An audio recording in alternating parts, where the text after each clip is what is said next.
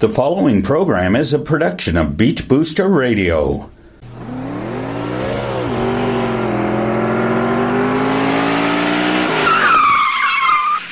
Welcome, race fans. Here is local racing authority Sam Chapman with this week's Race Day edition of Sound of Speed, only on Beach Booster Radio. Welcome, race fans, and this is The Sound of Speed on Beach Booster Radio, and I'm your host, Sam, here to get you set up for the Coke Zero 400 as the NASCAR Sprint Cup Series gears up for 400 miles of super speedway racing under the lights in Daytona. Coverage is set to kick off at 745 on TSN, MRN Radio, and SiriusXM Satellite Radio.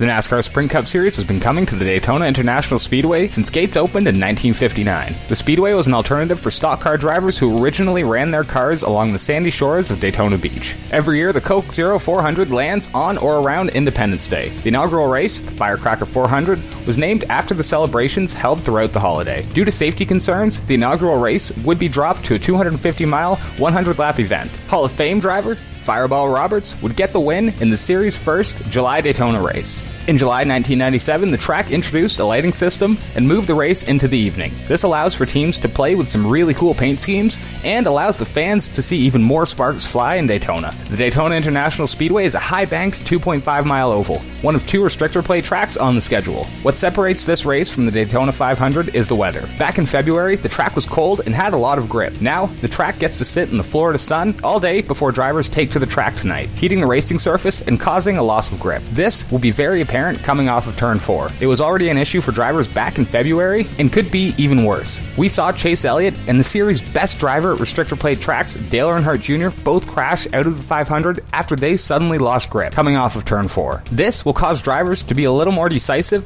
on when they're going to push a fellow driver. Bump drafting can be dangerous in Daytona, and if the car is hitting just the wrong section of the bumper, we could see the big one. The big one is a crash that's known to frequent super speedway racing. One little incident is these guys are riding around in a big pack turns into dozens of wrecked race cars in the blink of an eye. Last year, we saw Austin Dillon flipping into the catch fence as the field was coming to the checkered flag, and Talladega in April saw multiple big ones before the checkered flag fell. As the chase gets closer, the intensity for a win for about 28 of these drivers is going to do nothing but pick up, which could spell big problems if somebody doesn't have patience tonight. Casey Mears will be behind the wheel of the number 13 Geico Chevrolet this evening. Here's what he had to say about Daytona earlier in the week. Sure, sure. No, Daytona's been a, a great track.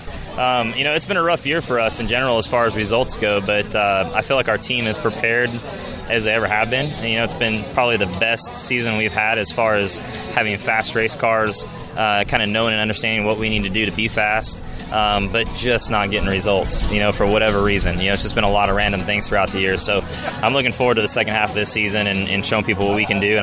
You're looking for guys to watch tonight, you can go ahead and check out the entire field. With restrictor plates leveling the field and the threat of the big one taking out a large number of contenders, just about everyone has a chance tonight. If a driver is going to want a shot at the victory this evening, they're going to have to keep all their fenders on the car, stay out of the big one when and if it strikes, and be in the right place on the final lap with a whole lot of luck on his side because the win may be decided by an inch. In saying that, there are always a few guys you should keep your eye on anytime NASCAR heads to a plate track. Dale Earnhardt Jr., Denny Hamlin, and Tony Stewart are guys you can put your money on when NASCAR comes to Daytona in July. Dale Earnhardt Jr. has four wins in Daytona, including two 400 victories. He also has 13 top fives and 19 top tens, which is some impressive consistency on a restrictor plate track. Jr. has been struggling the last few weeks and has yet to lock himself into the chase. Just to add to that pressure, there's only a handful of tracks coming up where Jr. would be considered a contender, with Daytona being at the top of that list. With the chase nearing and a win needed, keep an eye on Jr. throughout the night. Denny Hamlin has one win in Daytona and hearing that in the Daytona 500 earlier this season by moving his teammate Matt Kenseth and holding back Martin Truex Jr. by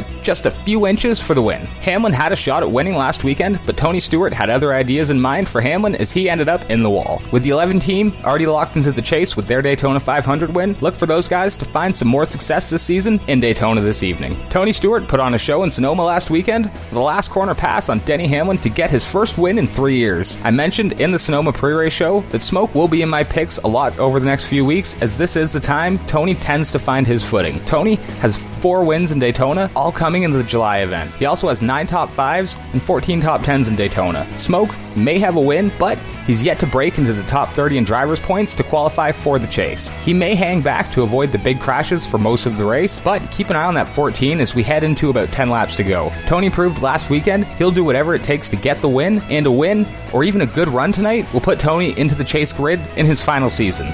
Danica Patrick, who scored one of the best finishes of her career in Daytona, had this to say about the race earlier in the week. Uh, I mean, I think that I've, I've always had the good fortune of driving for good teams that have good cars. Um, I also think that my IndyCar background is very similar to the style of racing that the super speedways bring to NASCAR.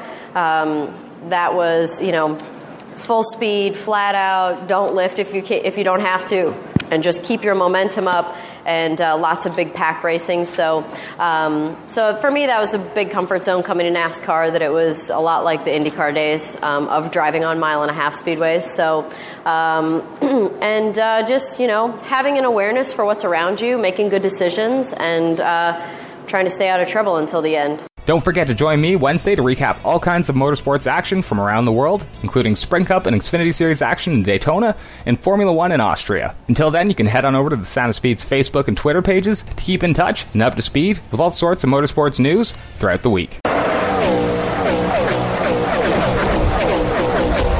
Before I go, I'd like to thank Beach Booster Radio. Without them, the sound of speed wouldn't be possible. Head on over to beachboosterradio.ca to listen to some great music, shows, and keep in touch with everything Wasaga Beach. Hit the podcast tab at the top of the page, and you can find the latest edition of The Sound of Speed, along with all the other great shows Beach Booster Radio has to offer. Don't forget to check out the blog where you can find the digital version of the Beach Booster publication, which is always great to read. You can also download the Beach Booster Radio app from the Google Play and Apple App Store for free and take Beach Booster Radio with you everywhere you go. That's about it for tonight. Don't forget to join me Wednesday for a full recap of the weekend's racing action. I'm recording this on July 1st, so happy Canada Day Wasaga Beach. Enjoy all the racing action from Daytona. Thanks for listening, race fans. Let's go plate racing under the lights. The preceding program is a production of Beach Booster Radio, written, recorded, and produced in Wasaga Beach, Ontario. We thank you for listening to Beach Booster Radio, Wasaga Beach's only locally owned and operated radio station. We are local. We are Wasaga Beach. We are Beach Booster. Hi, this is Brian Smith, Mayor of the town of Wasaga Beach, and you're listening to Beach Booster Radio.